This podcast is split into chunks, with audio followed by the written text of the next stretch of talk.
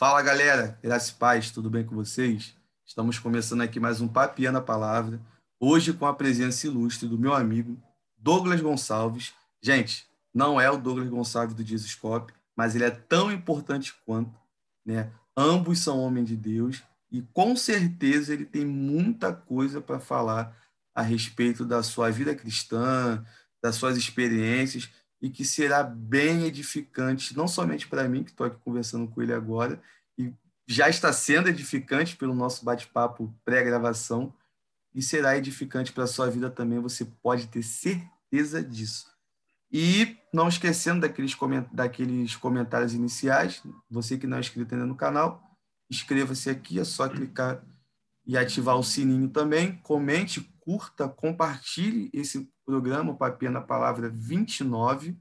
E hoje eu tenho uma novidade para vocês que estão nos assistindo ou nos ouvindo através do Spotify, que é um e-book que vai te ajudar na elaboração de um sermão.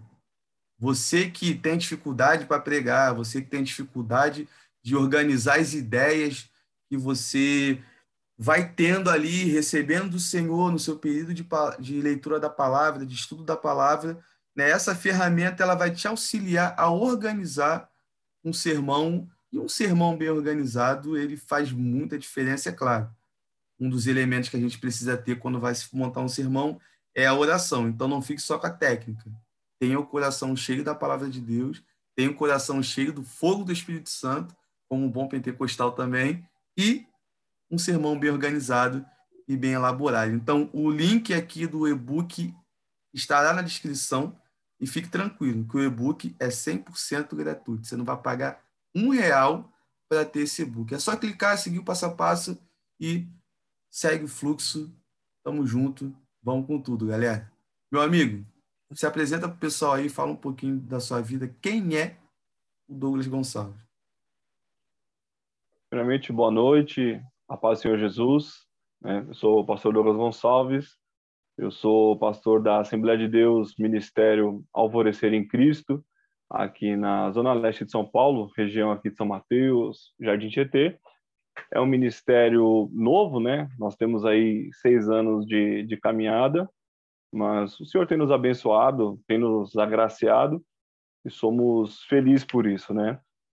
Eu sou pastor presidente dessa obra, Sou formado em teologia pelo Instituto Gamaliel, também sou formado em administração pela Universidade Estácio de Sá, me preparando agora para iniciar um, uma pós em teologia do Novo Testamento, né? Preparando aí para poder iniciar esse curso.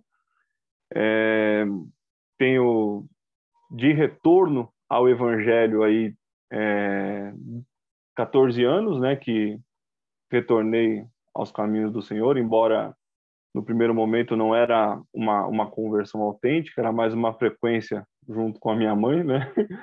E, mas de, de, de conversão real, é, consistente mesmo, mudança de vida, mudança de mente, ter alcançado pela graça do Senhor, tenho aí é, 14 anos.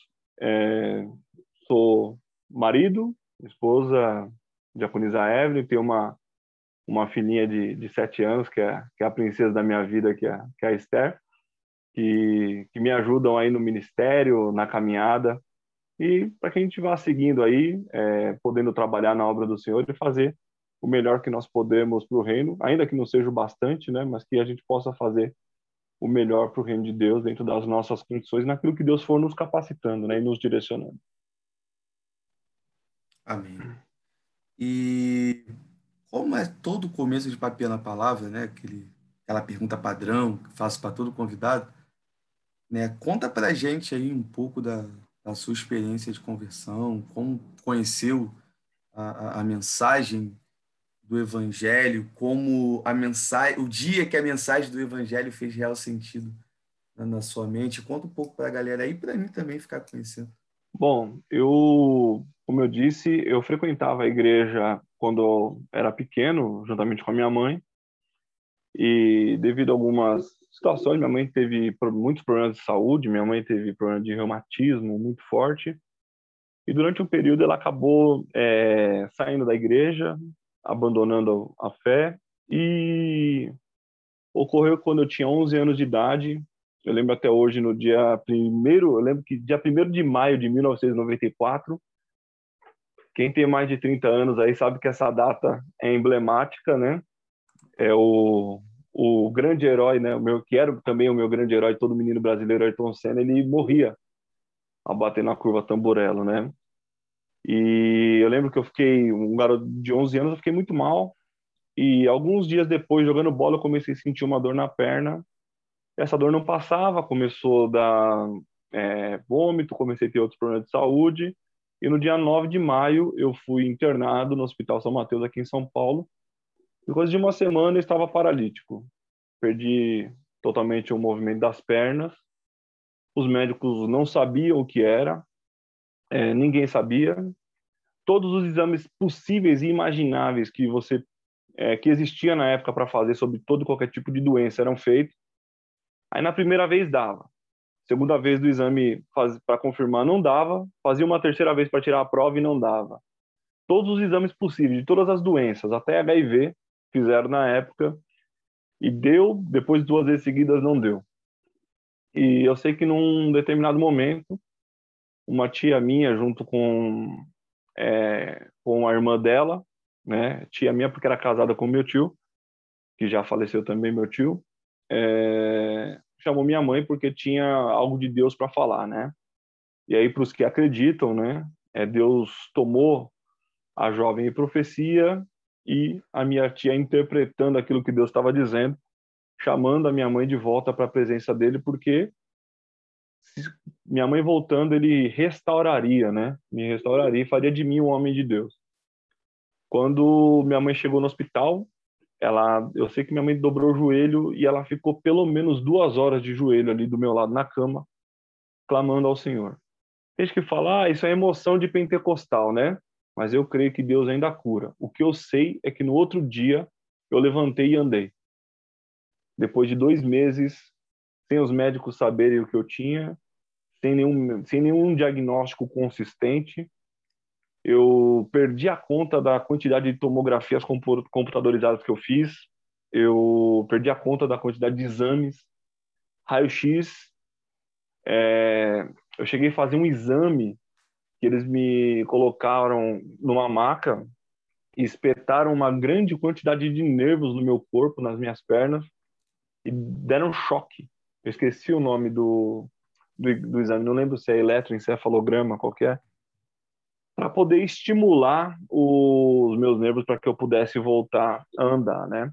E eu estou resumindo aqui porque aconteceu muita coisa. Teve noites que eu quase morri, é, problemas assim realmente muito sérios durante esse período e que nem o médico conseguia explicar como uma pessoa que de repente tem uma dor na perna está paralítico e não apenas paralisou isso, mas ele vira e mexe está quase morrendo, né? Os médicos estão toda hora quase perdendo.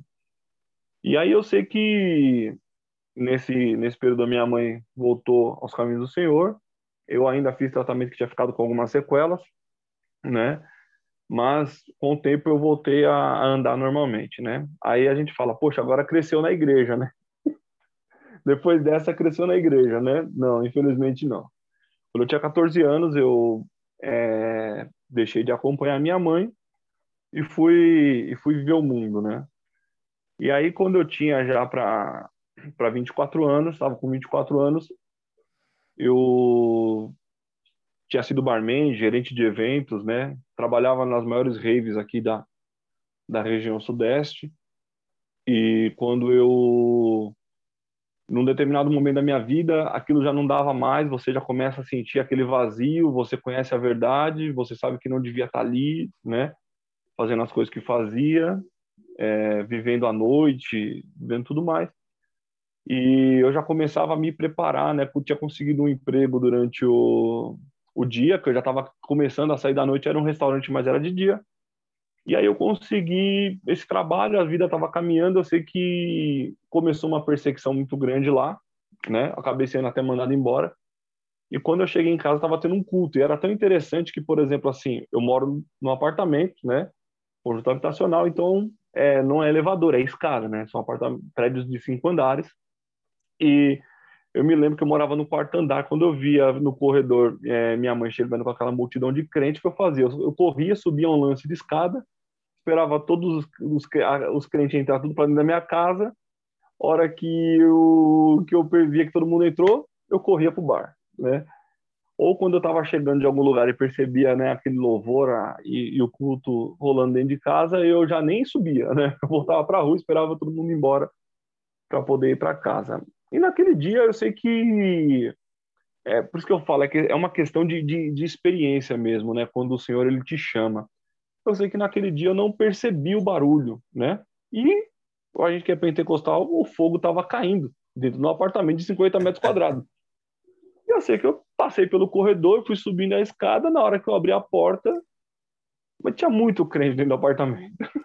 E depois que eu abri a porta, dava para sair. E eu sei que eu fiquei ali, é, ouvi o culto, é, Deus falou comigo, e ali eu comecei a, a retornar, né? Ali eu é, entreguei novamente a minha vida ao Senhor Jesus, né? E a gente e a gente vai naquela sede, né? E, e você quer estar em tudo, você quer estar na, na oração, né? E foi nesse momento aí que, que o Senhor me trouxe de volta, né? Ou me trouxe de fato a sua presença, né? E desde então, é, isso e desde então estou firme até hoje que o Senhor tem me sustentado na presença dele. E foi uma conversão mesmo de crise, né? Mudança mesmo. Não, não foi ah, eu comecei a frequentar. Foi embora eu tinha é, alguns problemas com bebida, com, com cigarro, né? Eu, eu tinha alguns vícios, mas é, alguns eu fui me libertando porque deu um pouquinho de trabalho, né? Não foi tão fácil eu não recebi essa graça daqueles irmãos que recebe de você pisar na igreja e não ter mais vontade de nada. gostaria muito que tivesse sido assim, mas não foi. E aí eu sei que fui me libertando, mas foi uma experiência de crise realmente de abandono do mundo, de eu não quero mais isso para mim, isso não não serve mais para mim, eu sei para o que eu nasci, eu sei para o que Jesus me chamou. E aqui eu vou seguir a minha vida e a caminhada com Deus, né? Fui batizado com, com o Espírito Santo antes de descer as águas do batismo, né?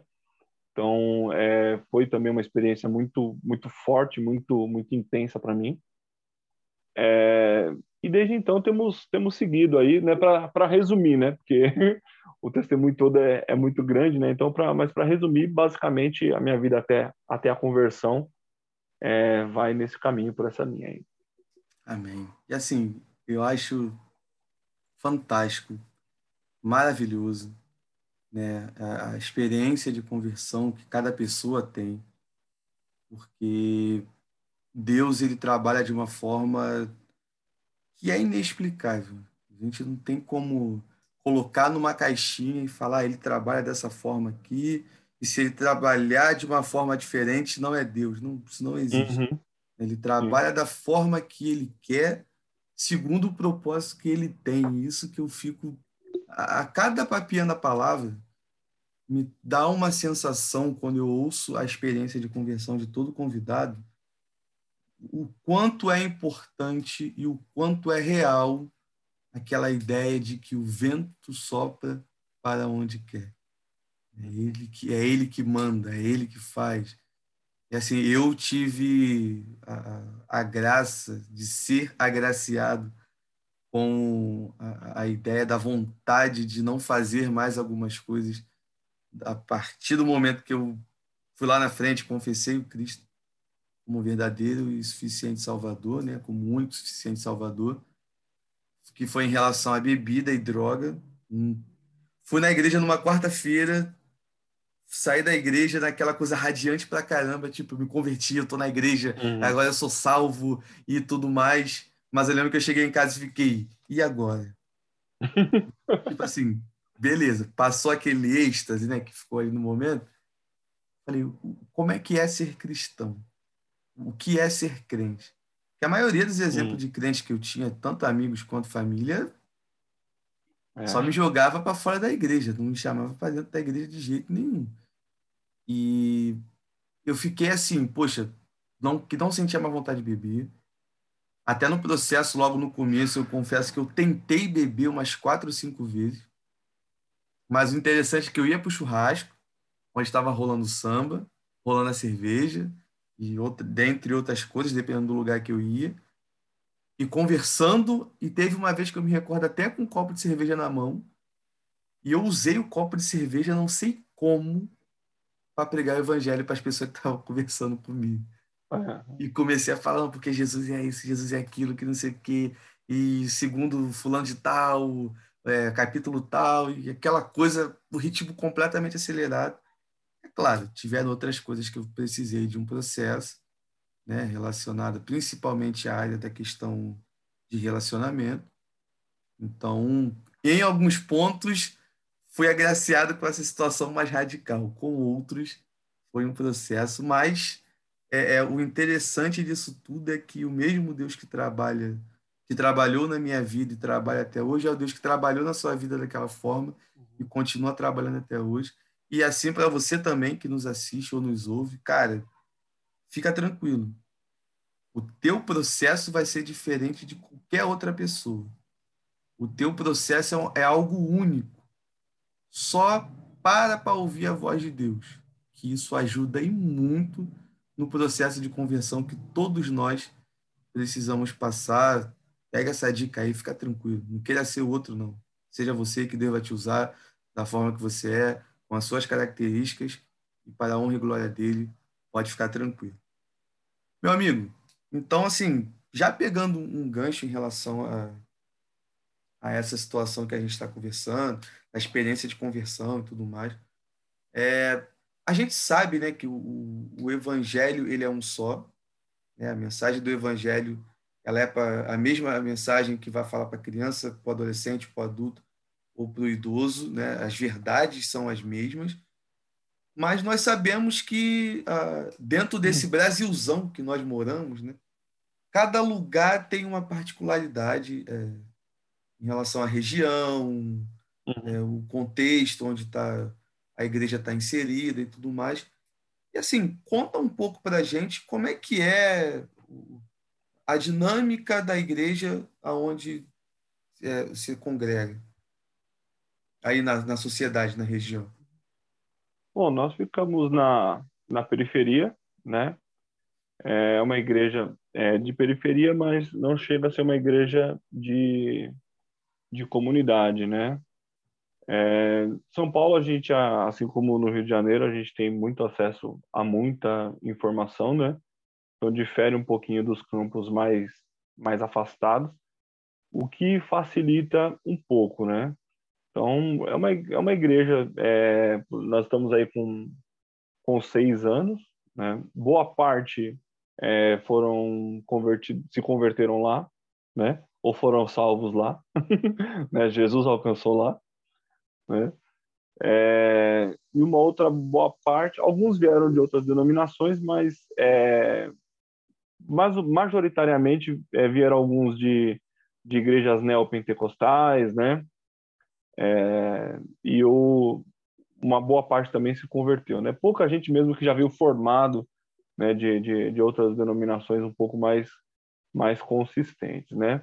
São Paulo, assim, é, acredito que no Rio de Janeiro seja a mesma, a mesma, a mesma questão. Você tem muita igreja, né? Então, é, você é difícil até estabelecer como é a igreja em São Paulo. Você tem uma igreja é, na rua, né? E na mesma rua, às vezes, você tem uma igreja completamente diferente, né? Aqui também é então, é assim. É, então você tem uma igreja ultra tradicional, né? E às vezes você tem uma igreja neopentecostal, né? É, então é, é, é muito difícil você você estabelecer qual um perfil de, de igreja aqui na região, né? É um, é um bairro populoso, né? É um bairro populoso, estou aqui em São Mateus, né? Então você tem, embora a igreja não esteja dentro da comunidade, você tem bastante comunidade em volta. É...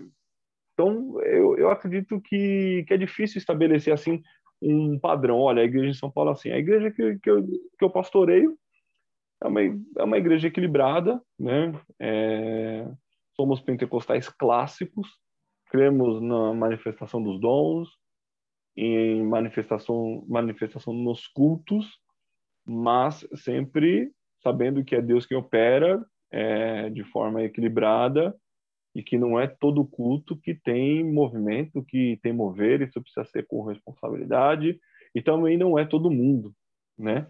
Então, é, o que eu costumo dizer é que isso é tão interessante que às vezes eu costumo conversar com alguns irmãos, com alguns obreiros, eu falo assim, se eu abrir outra igreja com o mesmo padrão de, de arquitetura, é, bancos, é, púlpito, pintura, igualzinho, num outro bairro, pode ser o mesmo nome, a igreja do mesmo ministério, mas vai ser diferente. Porque são outras pessoas, é um outro pastor, por, por mais que exista uma visão ministerial, nós que somos, pente, somos pentecostais, e é uma crítica mesmo que eu faço ao neopentecostalismo, tem por, por base é reproduzir né, o líder, né? Eles vão copiando, sendo todo mundo igual, o movimento ah, pentecostal. Até os trejeitos da mão, né? Que alguns fazem. Né? Isso. Né? Tem um que tem até um problema na mão e os irmãos é, copiam o problema, é, o problema que ele tem na mão. Então é, é bem complicado, né? Embora no, no meio pentecostal, às vezes o pessoal anda copiando uns pregador famosos. E infelizmente copia os ruins, né? Vai copiar os bons, né? Mas. mas para assim, copiar, não... copia direito. É, tem tanta gente boa no meio pentecostal para copiar, mas o pessoal quer copiar o ruim, né? Então, porque o ruim é o que, é o, que o pessoal gosta, infelizmente, né? Então, é... então, eu acredito que cada igreja ela vai ter, ela vai ter a sua própria personalidade, né? A composição dos membros, é... a, o corpo de obreiro, como essa igreja interage ali com a sociedade, como ela cuida dos membros, ela... cada igreja vai ter uma personalidade própria.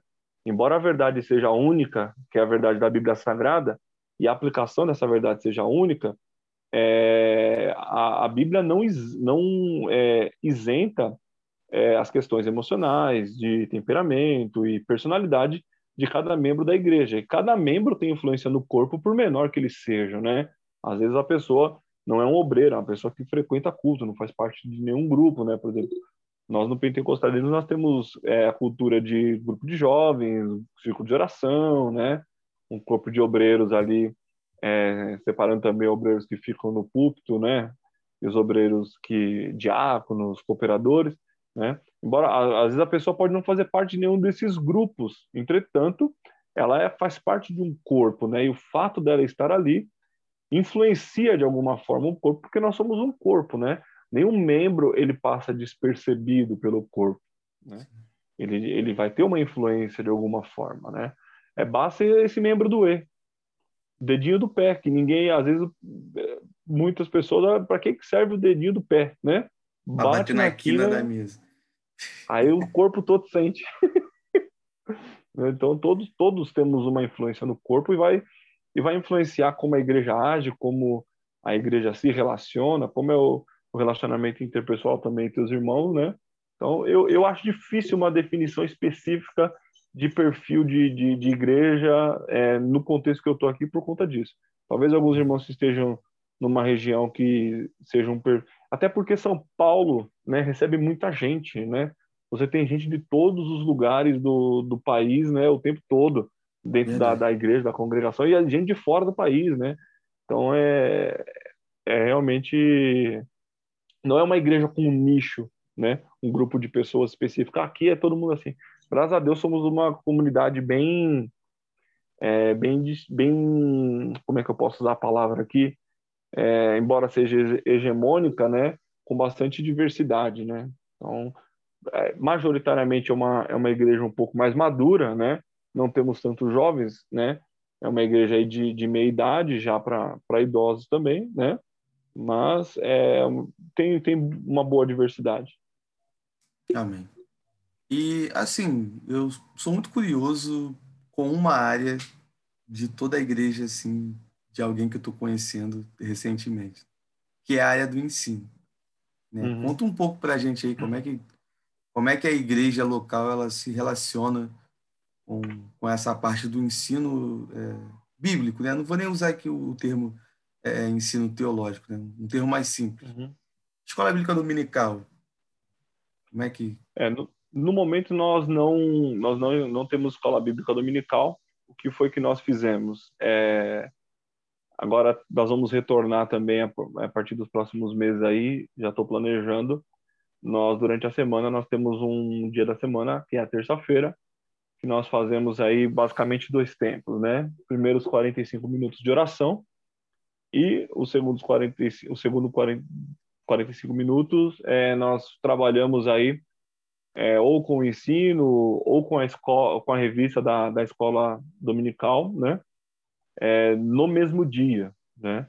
E o nosso culto é no domingo de manhã, porque o, no domingo ficou melhor o culto de manhã, e aí eu passei é, para o meio da semana é, essa questão do ensino, para que a igreja pudesse ter é, acesso ao ensino, porque a gente valoriza e, e, preza muito essa questão da necessidade do crente conhecer Bíblia, né? dele ter é, intimidade com a palavra diariamente, né? Porque infelizmente hoje tem muita gente falando muita coisa, né? Deveria ser bom, mas eu acho que majoritariamente o resultado não é bom pelo tipo de coisa que está sendo dito o tempo todo, né? Pela baixa qualidade é, de, de, sermões na internet, que você tem, tem muita coisa boa acontecendo, acho muito legal, tem muita coisa boa, mas é, acredito que tem muita coisa ruim também acontecendo, e se a pessoa, se a igreja não tiver uma boa capacidade para filtrar isso, é, acaba, acaba tendo problema, né? Então, basicamente, a nossa área de ensino ela trabalha nessa, né, nessa parte, né? É, eu prego a maioria dos domingos, é, de vez em quando eu prego durante a semana, mas geralmente eu coloco os obreiros para pregar durante a semana. E eu sou adepto de sermão expositivo, né? Então isso já facilita também, porque você acaba pregando e ensinando, né? Uhum. É, respeito os irmãos que preferem sermão temático, eu não gosto, né? É, já preguei temático no início da conversão, acho complicado hoje, né? Porque eu entendo que o cara para pregar temático ele tem que ser muito, mas muito, mas muito, mas muito bom, porque senão ele pode pegar um texto que parece estar tá dizendo o que ele quer que diga, mas não está. Eu acho o sermão temático perigoso, né?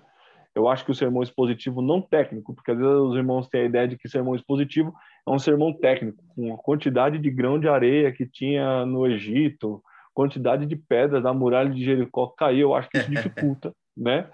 Eu vejo o, o sermão expositivo é, da maneira é, muito assim que o reverendo Redon Robson, que tem o um livro Pregação Bíblica, que a gente usa também é, no, como livro base no seminário, é, para ensinar a preparar sermão e pregação, também como o Dr. Warren Wiersbe, também como e talvez no Brasil quem represente melhor isso seja o Reverendo Hernandes Dias Lopes, né? Então, é, é mais ou menos nessa linha para os irmãos entender. Então, eu acho que esse trabalho de você, eu acho muito interessante porque você tem um período de oração e na sequência você já entra com, com, com o ensino com o ensino bíblico, né? Ou com a revista, ou em alguns momentos prepara uma série de sermões, né? E também e a pessoa tem na, no domingo acesso a um sermão expositivo que vai facilitar a compreensão de tudo aquilo, né? Nós temos um núcleo, é, um seminário na igreja também, e a maioria do, dos alunos do seminário são membros da igreja também. Então isso acaba facilitando também, né? Embora é, nós, é, principalmente seminário, você acaba tendo muito teologia sistemática, mas o foco é casar a sistemática com a bíblica, né? Eu acho que a teologia sistemática é boa para para sistematização de doutrina, é, estabelecimento dos dogmas, aquilo que é importante como ortodoxia, mas é necessário um desenvolvimento de teologia bíblica, porque a teologia sistemática ela não preenche todas as lacunas, né? Ela vai dar um norte. E a bíblica eu entendo que seja mais completa, especialmente para quem prega. Alguém que quer iniciar um, um, é, um ministério de, de pregações, eu acho que é interessante ter sistemática mas partir e aprofundar-se no estudo de teologia bíblica. Eu acho que vai, é mais proveitoso para o sermão. Então, basicamente, a gente trabalha é, buscando atingir esses pontos, né?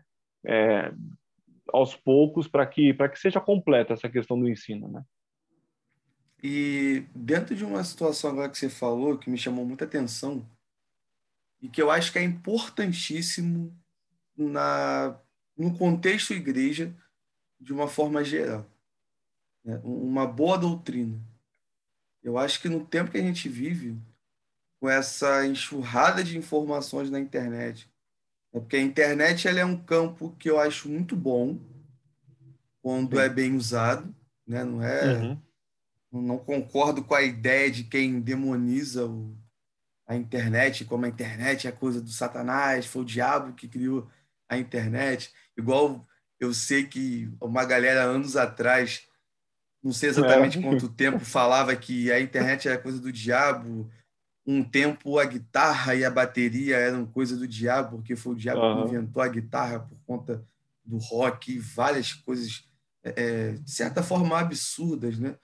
Mas eu entendo que é cada homem no seu tempo, com conhecimento da época, e tudo mais, com o preconceito do novo e tudo isso. Mas a internet também tem muita coisa é, interessante. Eu vejo a internet como um meio de se alcançar muita gente. Né? Talvez, o, talvez não, o objetivo até do Papinha na Palavra é esse. Alcançar mais pessoas, pessoas que eu não fazia ideia que poderia ser alcançadas. É, a, a internet é aquela como disse até um convidado anteriormente, é aquela carta dentro da garrafa que você joga no mar. Uhum. E ela vai embora. E pode chegar em qualquer lugar e no lugar que você menos espera e com uma mensagem enviada pelo próprio Deus. Então eu vejo que a doutrina ela é sim muito interessante. Existem uhum. vários meios hoje em dia da gente ter uma, uma um ensinamento doutrinário relevante. É claro, eu acho que precisa partir da igreja. Então, o papel da igreja local é, é extremamente importante nessa área também.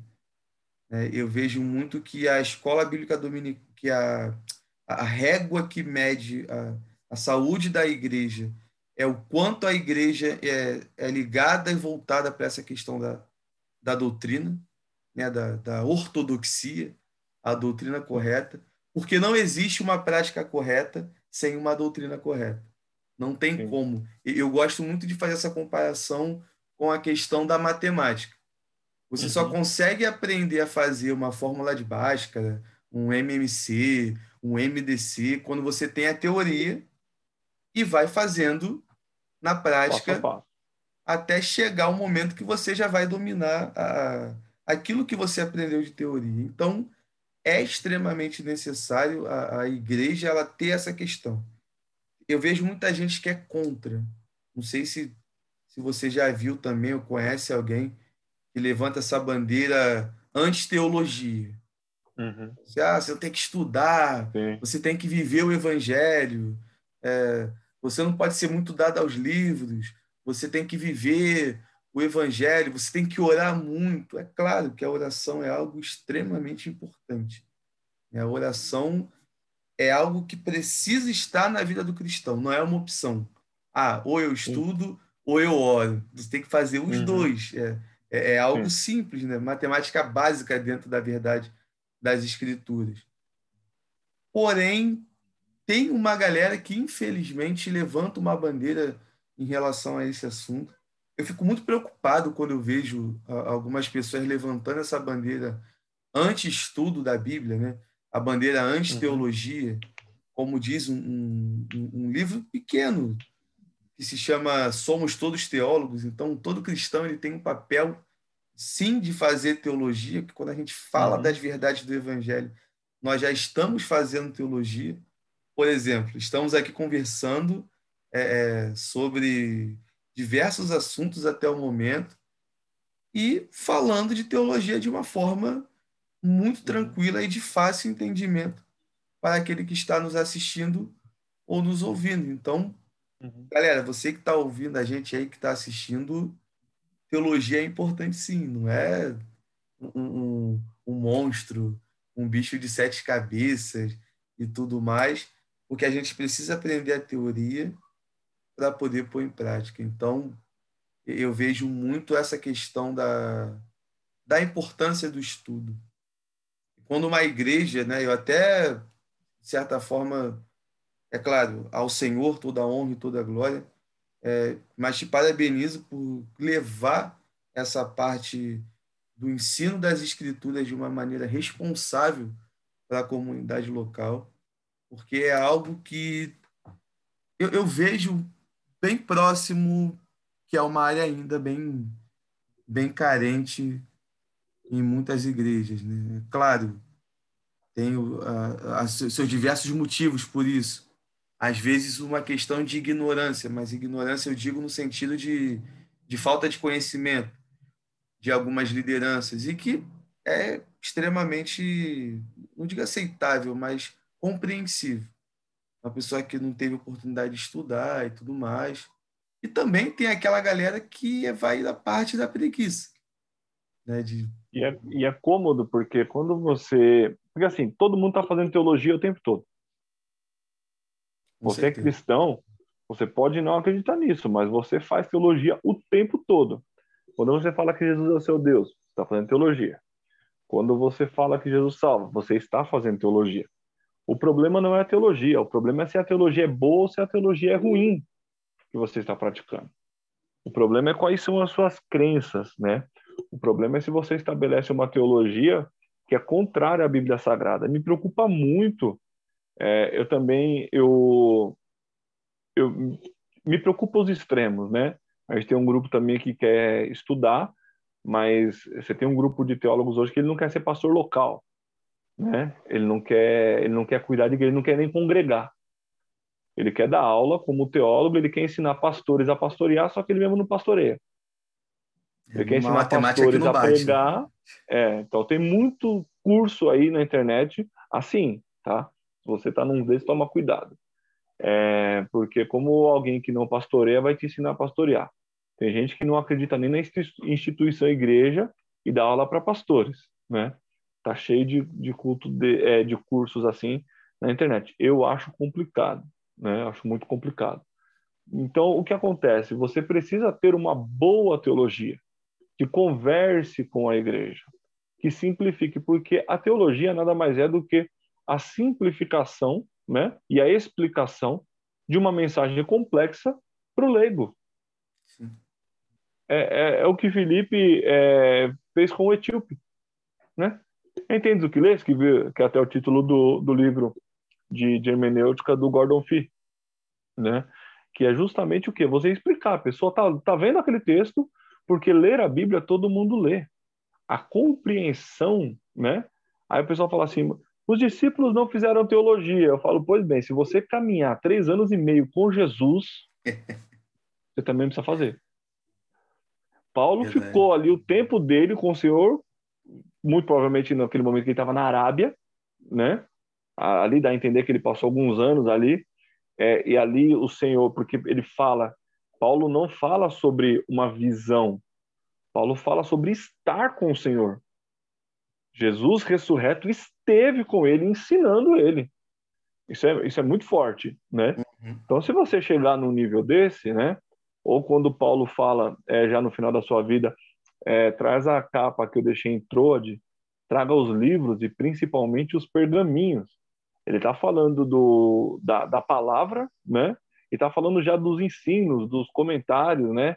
Que já se iniciavam, porque você tinha ali é, a, as escolas de Shema e Hillel, né, no, no, no, judaísmo, que já tinha, né, é, em Esdras provavelmente começou a questão da exegese bíblica, talvez Esdras tenha, tenha sido o primeiro exegeta, né, onde vai nascer os escribas, e a gente vê que, que o judaísmo tem uma, um conceito prático o tempo todo, né, porque é igual o fariseu, o fariseu está perguntando o tempo todo, pode ou não pode, pode isso, não pode aquilo, o que ele, ele é prático. Então, provavelmente Paulo está pedindo além dos escritos sagrados, né, além da Torá, dos livros dos profetas, ele está falando os livros, de, é, os, os, livros de ensino e principalmente os pergaminhos.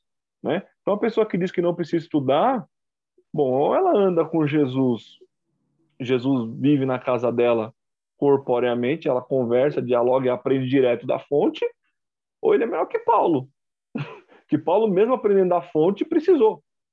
Pedro, Entendi. tem gente que fala, a Bíblia é simples. Não, gente, a Bíblia não é simples. A Bíblia não é simples. O próprio Pedro escreve numa das suas cartas dizendo assim, olha, o irmão Paulo é uma bênção, mas ele escreve algumas coisas que é difícil de entender e que alguns distorcem. Então é o que Pedro falou, que naquele tempo já algumas coisas que Paulo escrevia era difícil de, de difícil compreensão e muitos mal intencionados já distorciam. Então, por uhum. exemplo, assim, quando uma pessoa diz que é contra o estudo, é, eu, eu já fico preocupado, porque ou é uma pessoa que ela vai ter muita dificuldade para romper essa barreira da ignorância, ignorância não no sentido depreci, depreciativo, mas no sentido de, de falta de conhecimento e, e de, de, uma cegueira mesmo, né, de a pessoa não enxergar além, né, porque todo pastor ele é um ensinador, ele é um mestre que está ensinando o caminho. Para você ensinar o caminho, você precisa enxergar, senão você é um guia cego, né? Ou ou é um camarada desonesto que sabe que está errado.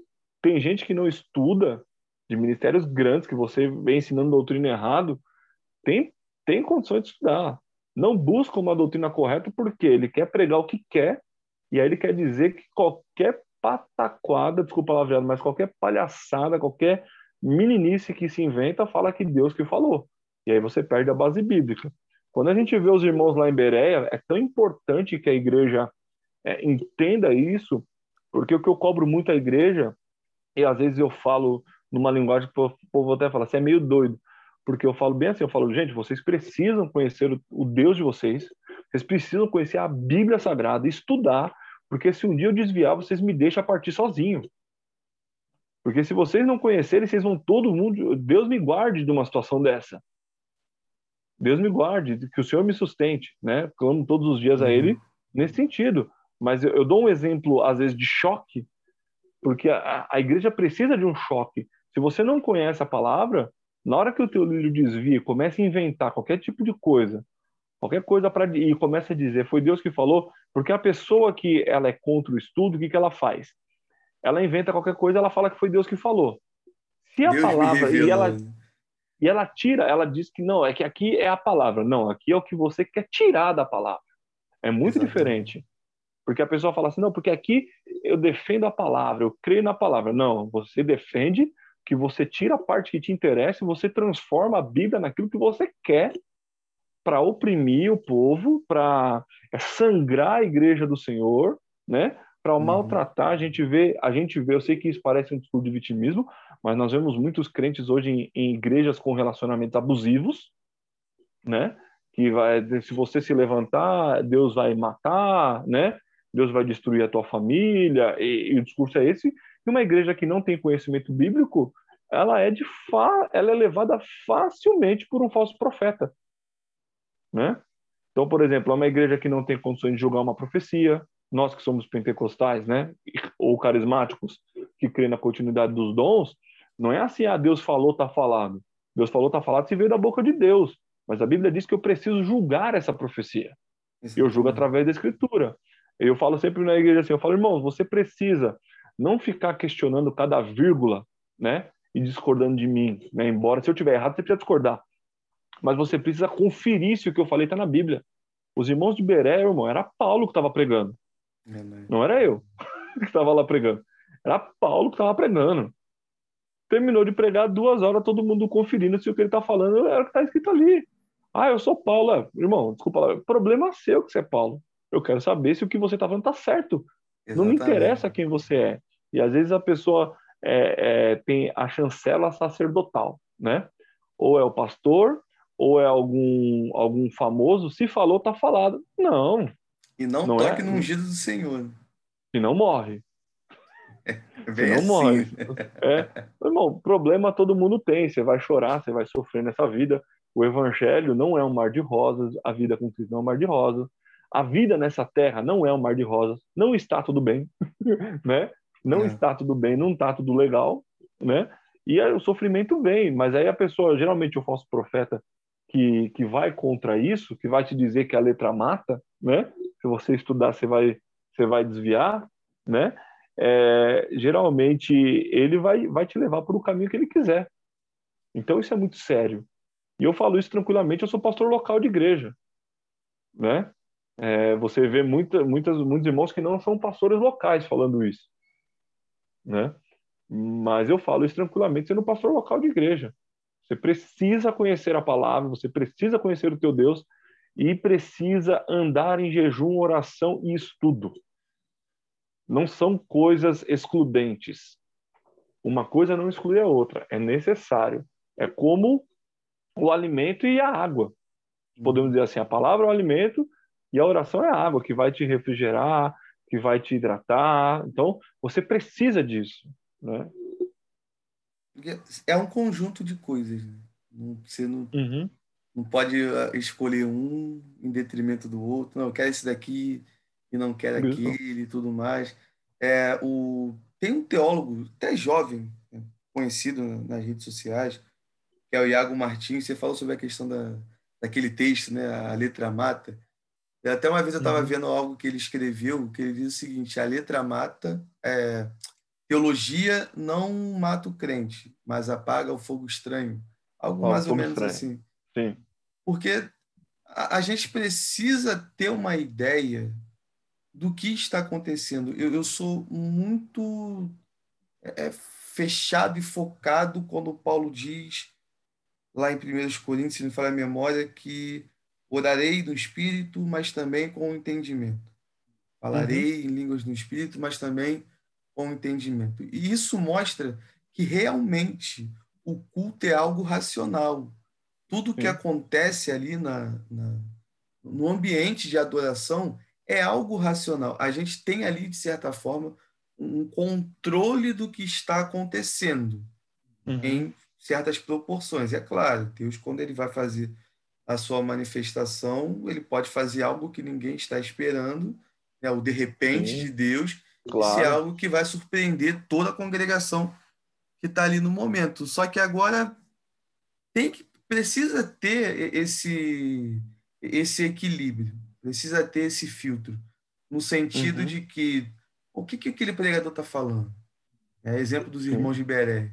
Poxa, era Paulo pregando.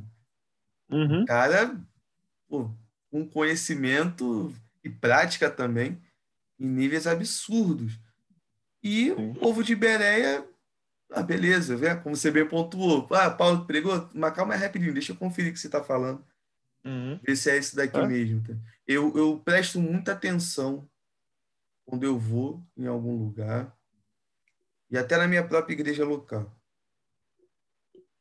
O comportamento das pessoas no meio da pregação. Sim. Porque quando eu vejo, um exemplo, 100 pessoas num culto e 80 pessoas na hora da mensagem leram ali, acompanhar a leitura textual né, da, da mensagem e fecham uhum. a Bíblia depois, isso para mim é uma característica de uma igreja que está totalmente desinteressada da mensagem que vai receber.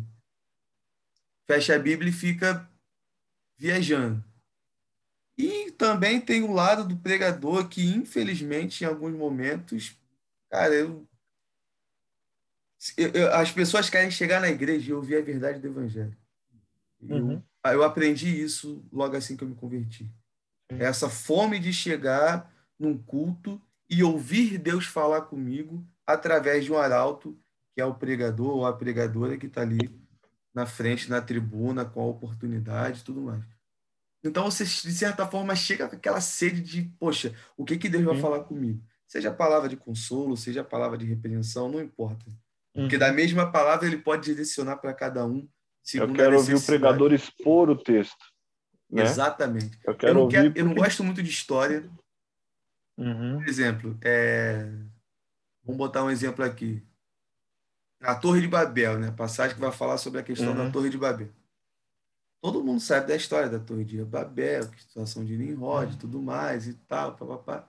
Só que aí o cara vai começar a falar da Torre de Babel, ah, mas segunda-feira eu estava andando na rua e encontrei uma carteira que tinha 10 reais. E procurei o dono.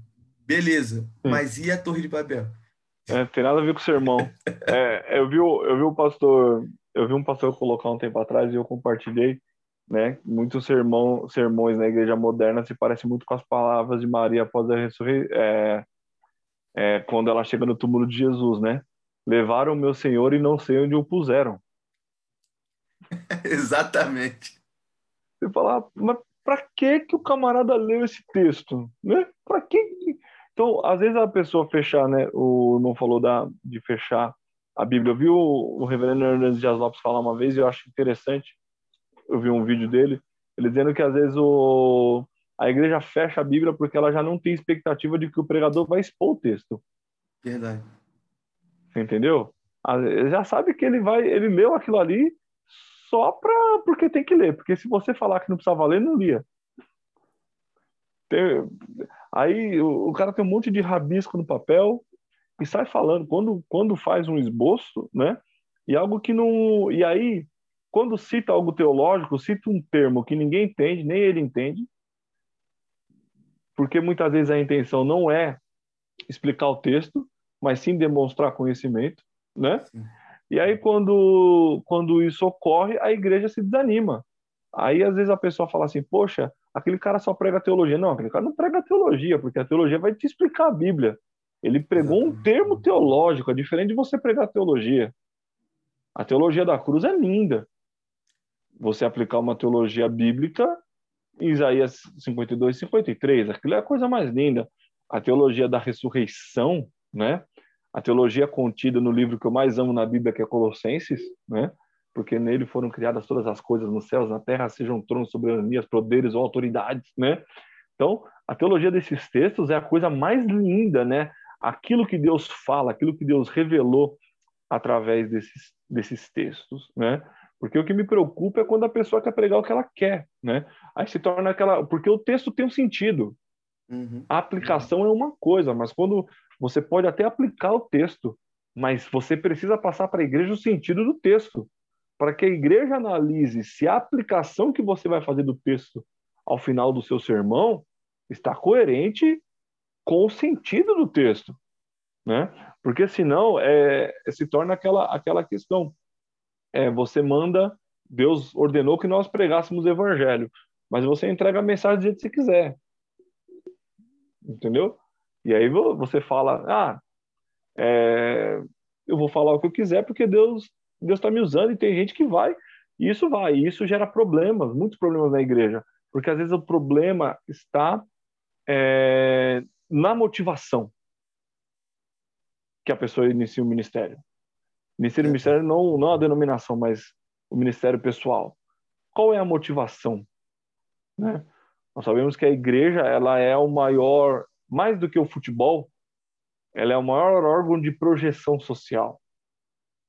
Tem muitos pastores sem estudo, e estudo não só teológico, estudo de nada, não estou dizendo que Deus não possa usar, né? Mas tem muitos pastores que não foram preparados para nada, né? Ou que às vezes até estudaram, mas não foram preparados no seu caráter. Né? estudaram depois e se projetaram socialmente. Né? Hoje, hoje tem dinheiro, tem fama, tem tudo, porque a igreja os projetou. Talvez a igreja, é, é, proporcionalmente, ela não em, em, quantia de dinheiro, mas ela seja uma exposição, tem uma exposição maior do que o futebol, até no Brasil. Então, é, então a motivação, como você, qual o motivo que te faz ir para o púlpito? O que te faz é pegar naquele microfone para louvar.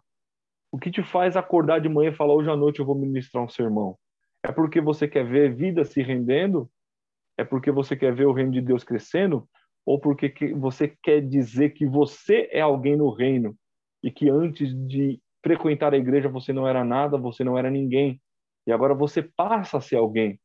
Você tem uma identidade e às vezes as pessoas confundem essa motivação porque a igreja te torna alguém. Você, você se torna alguém com poder uhum. sobre as pessoas, você tem poder sobre a igreja. Quem prega tem poder.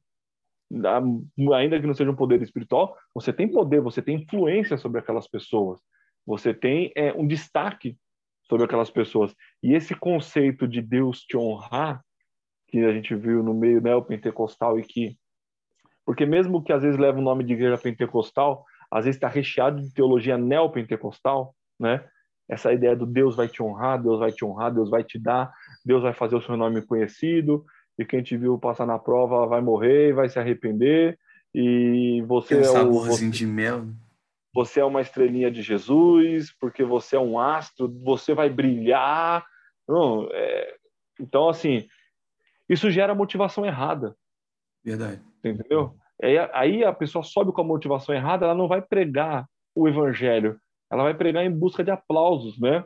Então, é, hoje a gente vive uma geração, e eu falo como pastor de local também, nós temos uma geração, é claro que não é todo mundo, toda, toda generalização é complicada, mas nós temos uma geração de pregadores é, egocêntricos, né?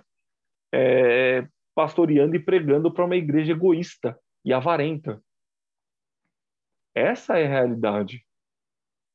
Geralmente essas mensagens ela tem muito a ver com essa terra e pouco a ver com a transformação que o evangelho produz.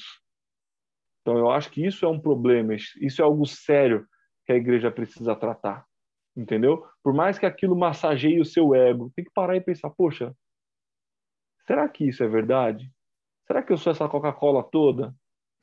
Né? Será que eu sou tudo isso? Né? É, então, acho que é uma, é uma reflexão, porque senão você perde o senso crítico você para de refletir. Verdade. E assim, eu vejo muito que, pegando o gancho que você falou, essa ideia da mensagem egocêntrica é, é muito venha o meu reino e menos o teu reino. Seja feita uhum. muito a minha vontade, quase nada a sua vontade. Os caras que podem se olhar no espelho e falar que é Deus na Terra e, e tudo mais, adoram a, a, própria, a própria performance diante das pessoas. E eu tomo muito cuidado e de vez em quando eu paro para fazer uma autoanálise de qual é a minha motivação, né? eu, Rafael, de estar fazendo o Papinha da Palavra através da página Eu, um Jovem Teólogo. Porque essa questão da vaidade é uma situação que todos nós estamos sujeitos a cair em algum momento. Hum. Se não e vigiar. Eu, e eu fico, eu, assim, eu dou é, glória a Deus porque eu tenho amigos, né, pessoas próximas que eu sei que no momento em que eu começar a ficar desse jeito, vão chegar e vão me dar a sacudida de que uhum. eu tenho que parar e refletir sobre a forma que eu estou andando. Né? Eu confesso que no começo, logo assim que eu comecei o, o projeto, já falei sobre isso com, algumas, com alguns convidados, e acho sempre importante porque é, eu acredito muito, e até quem está assistindo ou ouvindo a gente nesse momento, e tem a vontade de fazer um projeto, de começar um podcast, não importa. E não olhe para o número como simplesmente número os dois primeiros uhum. meses, três primeiros meses mais ou menos, eu olhava para o número por número. É, eu tinha essa ideia. Eu preciso é, é, crescer, eu preciso bater algumas metas que o YouTube pede para eu bater, eu preciso fazer isso, eu preciso fazer aquilo. E teve um momento que eu fiquei assim: será que eu estou fazendo o que é certo? E um convidado, se não falha a memória, foi o Rodrigo Oliveira, do Papia na Palavra 16. A gente estava conversando sobre esse assunto e ali no bate-papo me deu um start. Eu fiquei pensando, eu falei, caramba, a minha motivação, eu tenho certeza que está errado. A minha motivação, eu tenho certeza que Deus não chamou para essa motivação. Eu, eu creio muito que o projeto começou por uma vontade de Deus na minha vida, porque é, é, querendo ou não, alguns convidados eu vi sim que foram resposta de oração, porque, por exemplo, é, não sei se chegou a, a, ver lá na, lá na página, e até a galera que está assistindo ou ouvindo, o pastor Jabes Alencar, hum. pastor conhecidíssimo na Assembleia de Deus, né? bem experiente. Eu não fazia ideia de quem ele era. E assim como eu mandei mensagem e mando mensagem para todo mundo convidando, foi até assim que eu te mandei a mensagem, lembra? Lá atrás, eu olhei assim e falei, pô, o cara tem a foto cheia de livro atrás, pô, ele deve ser teólogo, vou mandar mensagem para ele aqui também. Aí eu cheguei, confiei, mandei, só mudei o nome. E eu mandei a mensagem para ele de noite, ele respondeu na mesma madrugada. E ele mesmo falou para mim, ele, olha, eu vi um monte de mensagem ali, e a sua foi a única que eu respondi e entenda isso como uma aprovação de Deus na sua vida. E comecei a pesquisar o nome do cara na internet e vi o quanto que ele era grande, né, no sentido Aqui de. em São Paulo a gente sabe quem é, né? De visibilidade e tudo mais. Fui completamente cru para conversar com ele, sem saber de nada que aconteceu no ministério. Me ajudou bastante essa situação. Por isso que eu não gosto muito de pesquisar a vida do convidado, para não uhum. chegar em alguns momentos com um certo preconceito para conversar com a pessoa. É uhum. claro, tem gente que não tem como não ter alguma notícia, porque tem gente que está muito visível nas redes sociais. Mas a ideia, né, a aprovação de Deus em relação a isso, e é algo que eu comecei a tomar um cuidado muito grande depois que eu entendi essa situação, pelo fato de todo convidado é importante.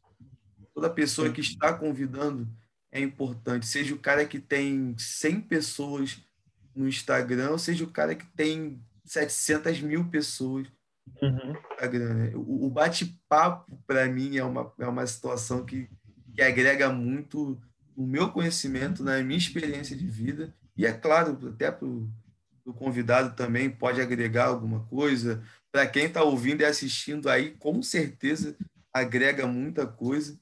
E eu fico muito feliz por ter essa é, oportunidade de ter amigos que entenderam que eu estava com a visão errada e que chamaram a atenção para voltar para o caminho certo.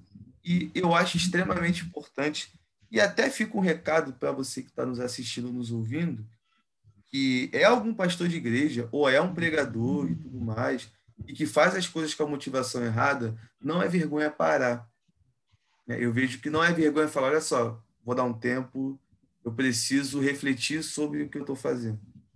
Porque tem gente que não tem esse, esse tempo, essa percepção que o parar é importante. Uhum. Né? Uhum. A Bíblia deixa bem claro um exemplo que nós precisamos de um momento de descanso. Claro, Deus não precisou descansar porque ficou cansado em criar o mundo. E no sétimo dia ele, olha, sou Deus, estou cansadão aqui, agora eu vou dar uma parada uhum. para jogar um videogame, assistir uma série da Netflix. Não.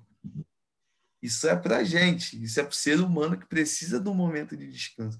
E eu acredito que no momento de descanso é o momento onde a gente é, se autoavalia. Eu acho muito importante essa, essa questão da, da autoavaliação aonde eu estou errando, qual o caminho que eu estou trilhando, qual é a motivação, como você bem pontua, eu estou fazendo as coisas. E, gente, a rapaziada que está na internet, que está com um projeto maneiro, pregador da minha faixa etária, ou até mais novo, que está pregando em um monte de igreja por aí, para para analisar suas mensagens, para para analisar aquilo que você está falando, e se perceber que está falando um monte de besteira, como eu já ouvi algumas pessoas falando por aí, exemplo de um cara que eu não sei nem se citar o nome pode, então jogo no ar. Quem acompanha o mundo da internet, o mundo gospel, vai entender de quem eu estou falando. Que um cara fez a afirmação de que Deus poderia pecar, brother. Cara, isso não faz sentido uhum. nenhum. Esse é o conceito básico da teologia. Esse é o básico do básico da sistemática. Exatamente. E tem um monte de gente que vai junto com isso e dá glória a Deus e chora. Aleluia, é verdade, Deus poderia pecar se tivesse na mesma situação que eu. Então, é, já que ele não pecou, eu também não vou pecar, e acaba dando uma embolada em conceitos básicos, e são aí atemporais. Né? O, Cristo que nós servimos, ele nunca vai errar e nunca errou. A gente, a gente precisa ter humildade de dar um passo atrás. Eu já tive coisas que eu ensinei na igreja e que depois eu subi ao púlpito e falei, irmãos, eu quero corrigir uma doutrina que eu passei, porque eu ensinei assim, assim, assim, e o correto é assim, assim, assim. Porque é muito complicado quando você. Hoje eu. É... Fazem 12 anos que eu, que eu prego a palavra, praticamente, e eu vejo coisas que eu preguei já que eu fico envergonhado entendeu? Mas precisa você é, entender o que é que o que eu quero inserir a palavra no povo ou eu quero extrair do povo algum tipo de é claro que um, a gente nós que somos pentecostais aquele culto com glória a Deus quando você ministra a pessoa sente Deus né sente ali a pessoa chora né a pessoa glorifica é, é muito bom né Mas isso é resultado, isso não é primazia. Existe uma diferença entre resultado de culto e primazia de culto. Exatamente. Existe uma diferença de, do, do, do, glória a Deus como resultado é, de um culto prestado a Deus de forma autêntica e sincera, uma, uma mensagem que leve as pessoas a Deus, né? E existe a diferença de você é, nem começou o culto e você já querer aquela aquele comportamento é, inserindo muitas vezes nas pessoas é, doutrinas erradas, né? É, porque, gente, precisa de vez em quando entender que, que ministério não é isso. É dor, é lágrima, é choro, é, é, é duro isso, entendeu? E, e, eu acho que, assim, é, é, hoje nós estamos perdendo uma coisa que é importante, que é a seriedade de um homem de Deus, né? É, com ah, porque antes também era muito carrancudo e agora nós estamos no outro extremo, que é o, o, o pregador é, descolado. Então eu acho que isso isso é muito complicado, entendeu? Você você perde seriedade, você perde maturidade, você perde referência, né? E, e, e, é necessário. Liderança também é referência, né? Em vários aspectos. Paulo disse isso, né? Ser meus imitadores como eu sou de Cristo, né? A gente é, e, e a influência é tão grande, Rafael, porque quando você ministra uma palavra, só um exercício rápido aqui. Você ministra uma palavra, é, aquela pessoa vai, se ela acreditou naquilo que foi pregado, ela vai propagar aquilo dentro do lar, isso vai se refletir no comportamento dela. Aquilo vai se refletir no comportamento da família. Dali vai se refletir no trabalho, na vizinhança. Então a mensagem de quinta, de quarta ou de domingo, ela não termina com a bênção apostólica. Aquilo continua, aquilo que você ministrou. Então é muito sério isso, é uma responsabilidade muito séria você ministrar a palavra de Deus é bem, é, bem importante, justamente quando você pontuou, né? a, a, o quanto que vai ecoar na vida da pessoa o sermão daquele dia de culto. Então, ele, ele precisa fazer sentido, né? ele precisa ser algo coerente, ele precisa ser é, é, é baseado dentro de um, uma primazia, está dentro de uma lógica, de certa uhum. forma, porque o sermão ele não é algo é, irracional sair falando um monte de palavras e achar que as palavras vão sair da nossa boca e se formando no meio do caminho até chegar na mente de quem está ouvindo e no outro chega de uma forma diferente. Não, ele precisa ser é, é, ter um, um caminho a ser seguido. Por isso que eu acho muito interessante e a forma de sermão expositivo é a forma que eu acho que apresenta um esclarecimento melhor, justamente pelo fato de explicar o texto que foi lido, né? e aquele texto fazer um sentido na cabeça da pessoa e fazer um sentido no coração também, que é onde, de certa forma, vai para a questão prática. Então, eu acho isso de uma, de uma importância é, extrema, a gente ter essa ideia de que o sermão ele precisa ter uma coerência, ele é extremamente importante, sim, por isso, cuidado na preparação, por isso, preparo. E quando eu digo aqui preparação, está incluso também a oração, porque o sermão ele precisa, faz parte da organização, uhum. o período de oração, né? Porque, como arautos do evangelho, a gente precisa ter a direção do dono da mensagem. Né? Porque a mensagem não é nossa, a mensagem é dele, e nós simplesmente vamos propagar a mensagem do nosso grande general, né? Aquele louvor pentecostal, o grande general é. é Cristo. Então a gente tem esse papel e essa importância. E aqui, falando de organização de sermão, falando de é, do estudo e tudo mais, não tem como não tocar rapidamente no assunto. Né? Para quem está assistindo, está percebendo que aí atrás no, no cenário tem algumas obras de referência. Eu fiquei olhando assim, eu falei, caramba, cara, quando eu, quando eu crescer eu quero ser igual a ele, cheio de obras boas de referência. Paz sistemática. então, assim, eu sei, é, o contato que nós tivemos primeiramente, né, para quem não sabe, foi através das redes sociais, naquela minha tentativa de convidar a Deus e o mundo para participar do Papiando a Palavra e junto com esse contato descobri que você tem uma livraria. Então, assim, até aproveitando a, a oportunidade, fala um pouco aí da livraria, o nome dela, como é que faz para achar, para a galera, para o público que está nos ouvindo ou nos assistindo, que com certeza é uma galera que gosta de ler, que vai atrás e vai comprar alguma coisa na livraria, assim. Amém. o nome da livraria é Livraria Cultura Bíblica. É, você consegue aí encontrar www.livrariaculturabiblica.com.br. Você também nos encontra na Shopee, né? Nós estamos trabalhando também vendendo na Shopee. É, também vendemos é, submarino. É, tem também a nossa página é, no Facebook, é, Livraria Cultura Bíblica, e também no Instagram, Livraria Cultura Bíblica. A ideia é fornecer especificamente é, obras de, de qualidade a um preço acessível, né? Então nós trabalhamos, por exemplo, quem aqui de São Paulo sabe que muitos dos melhores preços em termos de livros está na Conde de Sarzedas, né? Quem conhece aqui a Crentolândia, né, que é a Rua Conde de Sarzedas, então você vai encontrar no nosso site os livros é, no, no preço que a gente paga aqui na Conta Sarzedas, só que vendendo para o Brasil inteiro, né? Com algumas opções de frete muito interessantes para todas as regiões, com transportadora, frete, frete real, né?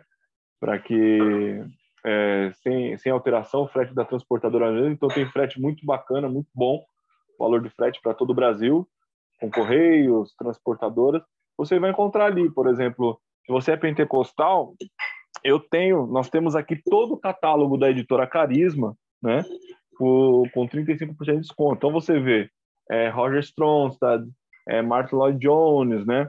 Então, em, entre outros títulos, né? Também já estamos já estamos trabalhando com Editora Fiel, é, Vida Nova, Academia Cristã, é, diversas é, editoras geográfica, é, diversas editoras aí, é, CPAD também. Então você encontra aí vários títulos num valor bem acessível. Você consegue é, olhar nosso site, é, livrariaculturabiblica.com.br, também no Facebook e no Instagram. Né? Então, para os irmãos que quiserem conhecer, se alguém estiver iniciando a sua biblioteca e quiser saber o que comprar, é, pode me chamar também, que eu vou ter o maior prazer em orientar, né? Porque às vezes a pessoa está começando e compra a obra errada.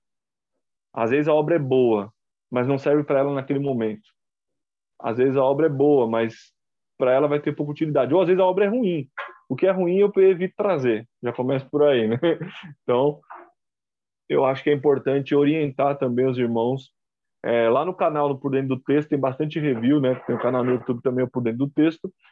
E nos próximos dias aí eu pretendo gravar um vídeo explicando como você monta uma biblioteca básica, quais as obras que você compra, né, para que dentro de um ano você consiga montar aí uma biblioteca que você tenha é, obras que te supram em todos os sentidos para que você possa pregar a palavra de Deus com eficácia aí e, e coerente, né? É muito precisa ser coerente com a palavra, né? Amém. Então, galera, vou deixar os links aqui na descrição né, do canal do meu amigo no, do YouTube e também o link da, da livraria para você gastar aquele dinheiro da pizza que você come aí no final de semana. Ficar um final de semana sem, sem comer o lanchinho na rua e se alimenta de algo que vai trazer coisas do eterno para a sua vida. Então, corre lá, clica aqui no link, Invista um dinheiro, né? Eu não gosto nem de usar o termo quando se fala de livro gastar dinheiro, mas sim de investir dinheiro, investir no conhecimento.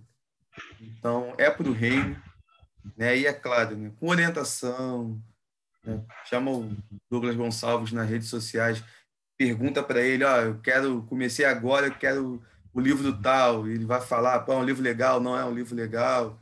né? Leia um livro maneiro, não um livro que fica aí falando que você tem que ficar dando bom dia para o Espírito Santo toda hora e tudo mais. Então, é, é bem... quer, quer, livro do Espírito Santo, vai de Stronstadt, vai de, de Martin Lloyd Jones, é, vai de Robert boa. William Mendes. Olha aqui, ó. É que, tem um, é que tá na fila aqui de leitura, né? Eu, ó, No Poder do Espírito. Esse livro é sensacional. Robert e William Menzies. Você tem muita coisa boa, né? Para você não não achar que a vida a vida pentecostal é dar bom dia para o Espírito Santo e seguir, e seguir a vida. É verdade. Então tem muita coisa boa e vale a pena investir na questão do conhecimento. E é claro, né? você que vai adquirir livro, vai adquirir conhecimento, também um, fica um recado muito importante para você que ao adquirir esse conhecimento do reino, das escrituras e de bons livros, não guarda não, faça, edifique a vida de pessoas. Porque você vai alcançar pessoas que eu não vou conseguir alcançar, o Douglas também não vai conseguir alcançar, e tem gente que só você vai conseguir alcançar. Então, seja você esse arauto do evangelho também e fale das verdades do reino de Deus para edificar e abençoar a vida de alguém que você conhece. Meu amigo, já estamos aqui até um pouco avançado da, da hora, né? E te agradeço pela participação. Fico muito feliz pelo sim ao convite. É, ainda que a gente tenha demorado um pouquinho para gravar, teve um momento que eu me perdi muito nessa questão de agenda, que o fato de ter mandado mensagem para um monte de gente ao mesmo tempo me enrolou um pouco, mas consegui me ajustar direitinho. Pela honra e glória do Senhor Jesus Cristo somente. Estamos aqui hoje gravando e que com certeza o nosso bate-papo vai ser bem edificante para aquele que está nos ouvindo agora, nos assistindo, ou para aqueles que ainda irão nos ouvir e ainda irão nos assistir. E deixa aí as suas considerações finais para a gente poder encerrar. Tem algum recado para a galera? Amém. Eu quero, eu que agradeço o convite aí, né? É, a oportunidade de bater um papo com, com, com o irmão aí. E espero que tenha sido proveitoso para os irmãos, né? E eu sempre digo que a, o, o estudo e a teologia ela tem a função de explicar aquilo que é complexo para aquele que não teve a mesma oportunidade e não tem a mesma função ministerial que o pregador, né? Então é importante isso. A teologia não pode, o estudo bíblico não pode complicar, né, o conhecimento da igreja. Mas você, como arauto de Deus, precisa explicar para o povo aquilo que mostrar, né, quem é Deus, expor as escrituras e levar as pessoas até Deus, né? Então é isso é o mais importante é, que um pregador é, deve fazer. Eu acho que esse esse é o, a, a verdadeira função é, de um pregador. Eu acho que isso é é o que deve mover o nosso coração, é fazer com que pessoas que não conhecem a Deus venham conhecê-lo em verdade, venham conhecê-lo como a sua palavra, como as escrituras relatam, né? E as dores e as lágrimas no ministério vêm, mas o Senhor continua sendo fiel, o Senhor é bom, e assim a gente vai caminhando, prosseguindo até a volta do Senhor Jesus, até quando ele desejar. Amém, meu amigo. Galera, muito obrigado para você que ficou aí com toda a paciência nos assistindo até o final, nos ouvindo também. Né, aqueles recados que eu sempre gosto de dar ao encerrar o vídeo. Você tem total liberdade para discordar de tudo aquilo que nós falamos. Né? Você pode ter passado aí uma hora e um pouquinho ouvindo um monte de coisa e não concordou com nada. Você está no seu direito, você tem total direito disso. Porém, eu te peço que nos respeite, porque estamos aqui com o coração aberto para poder falar da verdade do Evangelho para você. Então, vamos junto. Galera, vamos continuar pregando o Evangelho. Vamos junto. Vamos com tudo, rapaziada. Fiquem na paz.